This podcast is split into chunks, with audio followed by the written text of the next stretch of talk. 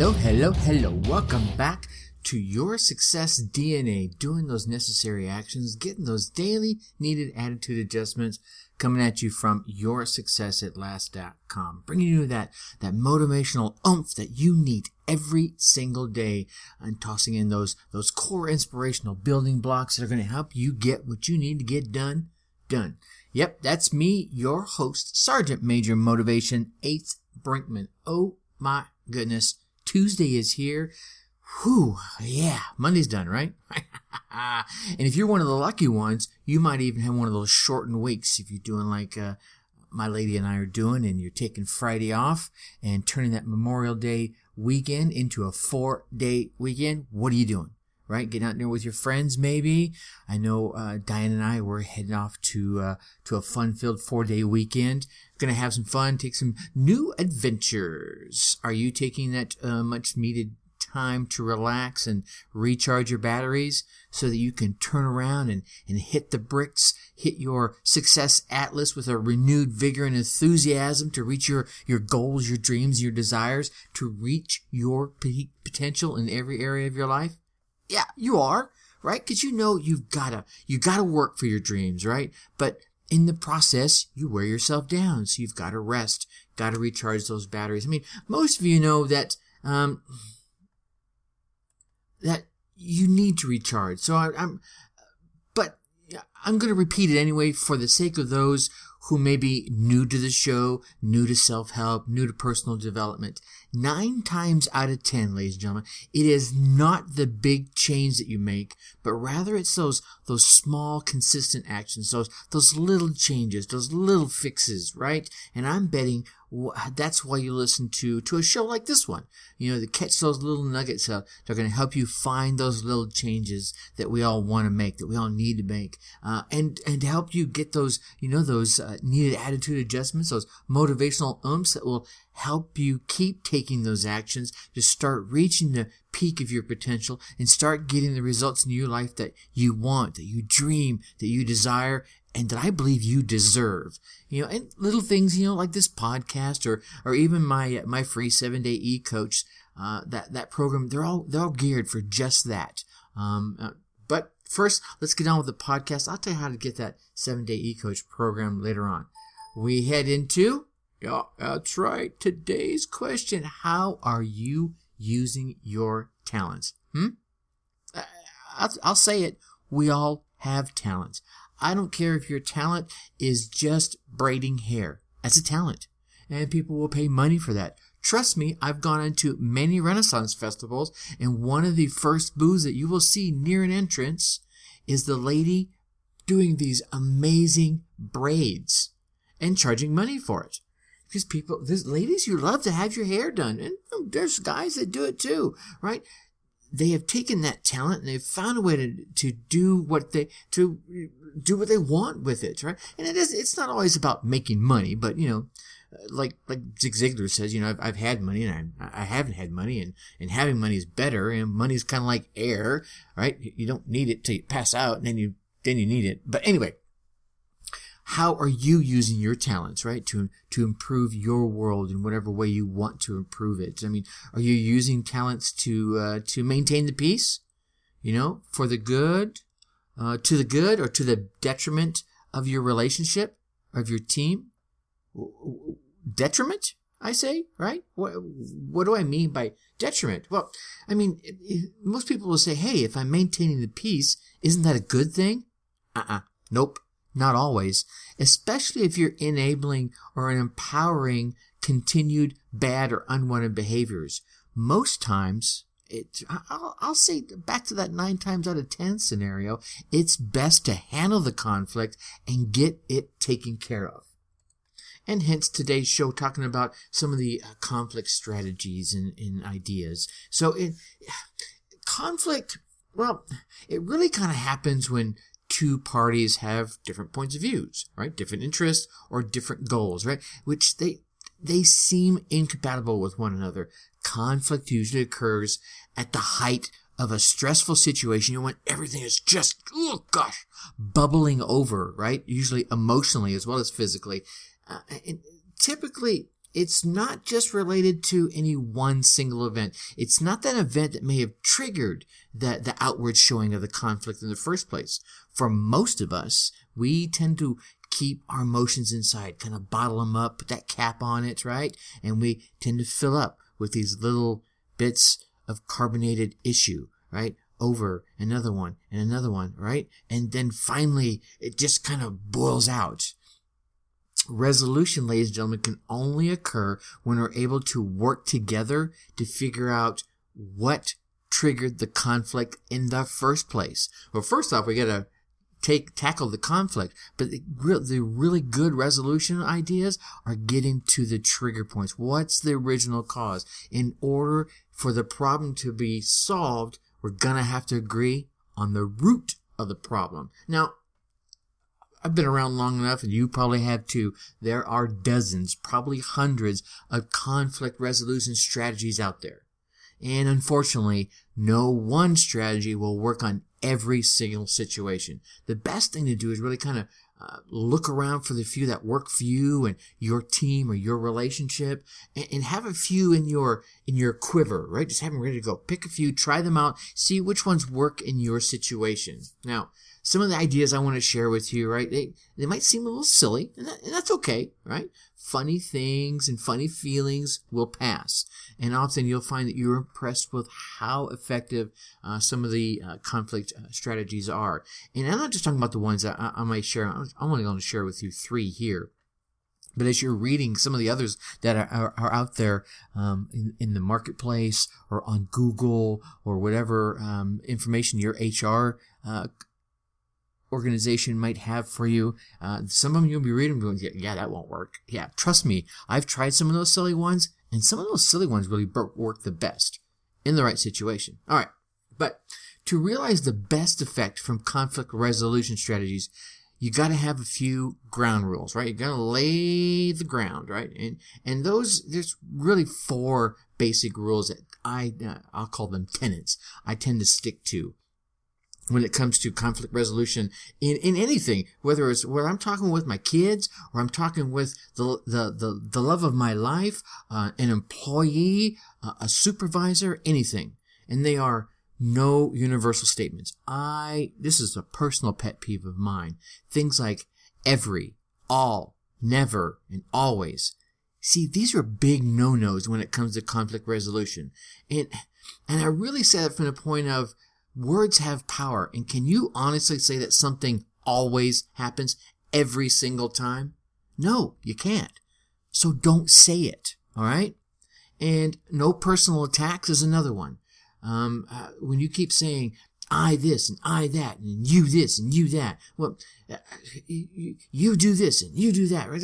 Those are, you can just feel the aggression in them, right? So instead of the you statements, try I statements. Make sure you, but don't just shy away, right? Make sure you let the person know how you feel. I mean, instead of saying, well, you're always throwing your clothes on the floor, you could say something like, you know, when you throw your clothes on the floor, it makes me feel like I'm the maid having to pick up after you, right? Just a different change at the same time, all right? A big one is listen, right? When one person speaks, the other person should listen, and listen with an open heart, right? And listen for the purpose of hearing what they're saying, understanding what they're feeling, rather than building a rebuttal or building a reply, right? Listen with your heart, listen with your mind, listen for what's being felt as well as what's being said. You can say, listen for the facts as well as the feelings, all right? And the last one is, don't be too proud to get a moderator, because there's sometimes when having that extra person, that confidant, that close friend, or someone close to both of you, come on over, all right, sit down and moderate and help keep you on track. That, I won't say the unbiased party, because usually close friends pick one side or the other, right? But nothing hinders conflict resolution more than repeatedly getting set back or sidetracked by petty little details. And this one really applies when you're having a conflict with someone close to you who knows just how to push your buttons and has no problem doing it, all right? So Now, with the ground rules in place, let's talk about a couple of strategies. I got three here. I'm going to start with a silly one first, but I actually kind of like this one. It's called role-playing, right? This is one of those situations where you literally, you and the other party will create a mock setting, right? And I don't care whether the mock setting is a flower shop, a restaurant, an office, whatever. The first person is going to be the one doing the talking. In the case of a flower shop, maybe the first person is one taking the order, and that's the one listening, while the customer explains the situation. Now, in a scenario like this, the person taking the order must listen and then repeat back the order that was made to make sure that they understand it. And then after the two parties go through that entire exercise, what do? Yep, you reverse the roles.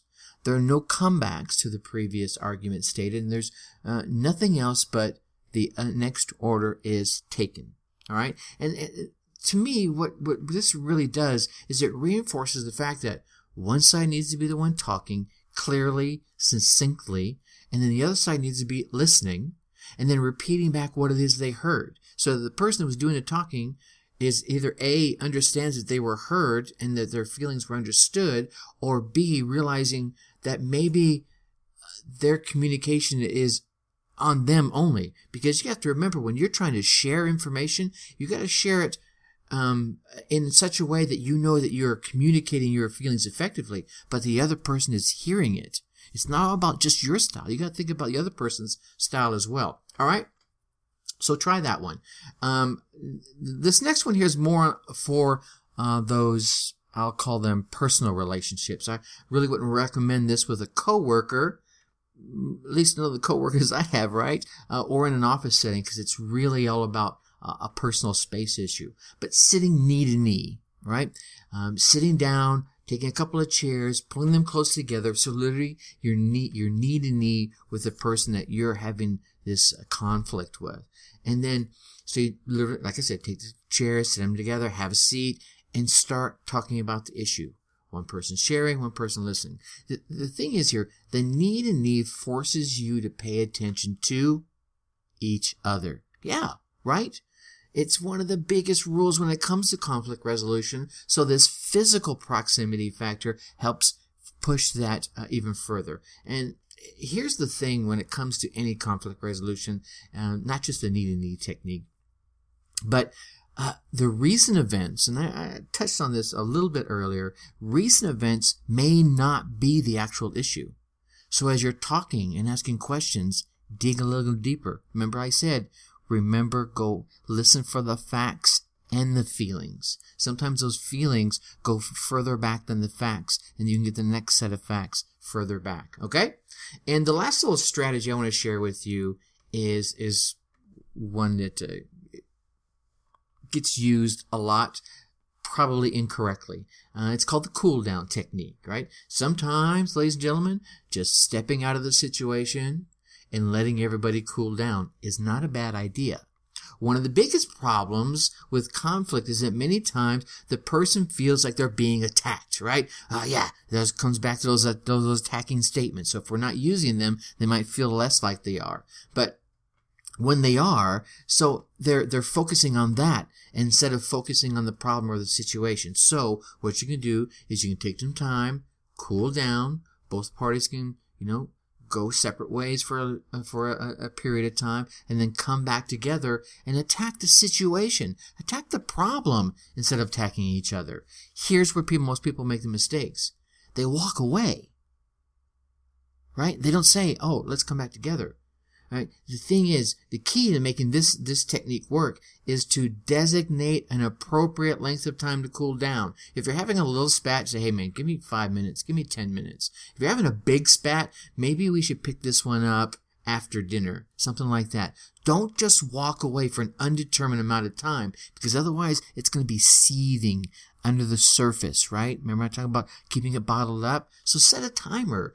Agree on a time, an hour, after dinner, first thing tomorrow morning, whatever, and then go do something else. Then come back and start resolving the issue at hand. And again, remember to listen and get a moderator if you need to. See, most conflicts really begin with the lack of communication.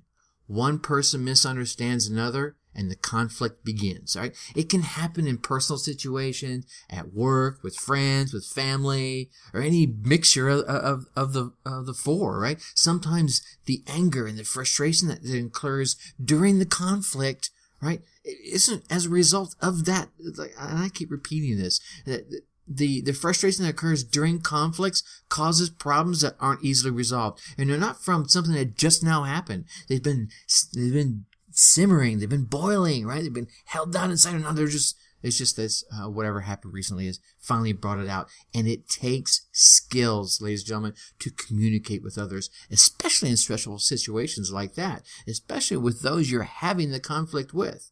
One way to the resolution is to keep the lines of communication open at all times, not just during conflict, right? Encourage discussion whenever it's needed. That way, when these stressful times hit, they already feel comfortable talking to you.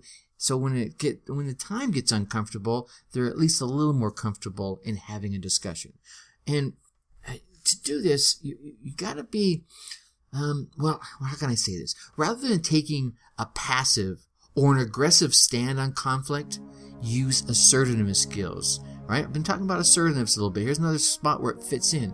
Use some assertive skills to calm the situation and let the other person or persons that are involved know that you're listening and that you're interested in resolving the conflict. And sometimes you kind of have to admit you might be wrong to admit you're interested, okay? This may be challenging, right? This might be a little difficult at first, especially for those of my friends out there that have an aggressive personality, right? Remember that when you want to show anger and resentment about the conflict, you're only driving other folks away. And that person probably really reluctant to talk to you and resolve any problem, let alone the one that's coming up right now, all right? For my friends that have the passive personalities, yeah, they tend to say nothing. You keep all those emotions, all that conflict buried down deep inside. That, ladies and gentlemen, I don't believe is a good idea, because the person begins to harbor this intent resentment towards the other person, and the relationship itself is gonna suffer as a result. So, we'll come back to assertiveness skills can help you see deeper into the conflict that you're having, or that maybe even about to happen, right? And you can find out more about yourself in the process. And that, my friends, is a win-win scenario in anyone's book. Now, win-win scenarios. We all love win-win scenarios. Another win-win scenario comes with those consistent actions and those little adjustments that lead us along our success atlas I was talking about earlier. But to reach your peak potential and to know where you're going and how you're going to get there the fastest way possible, that's the key. It's always it's always going to include work. Yeah, if you want to be successful, you want to be good at anything, you're going to have to work. Sure, all right? There are some things that we can do and to make it a little easier, and I try to put a few of those things together, and I'd really love to share them with you. So if you just hop on over to YourSuccessAtLast.com and get the 7-Day E-Coach. This is a quick little guide to reaching the peak of your potential and get the results in your life that you dream, that you desire, that you deserve, right? I'd love to share it with you. So, again, go on over to YourSuccessAtLast.com, click on that banner, drop in your email, and start what might be the most important 7 days of your life, all right? I'll try to help you out. Anyway, tomorrow we're going to talk about how to complain effectively for better results. You're going to like this one. With that, I'm going to leave you like I always do. Think successfully. Take action. Talk to you later. Bye-bye.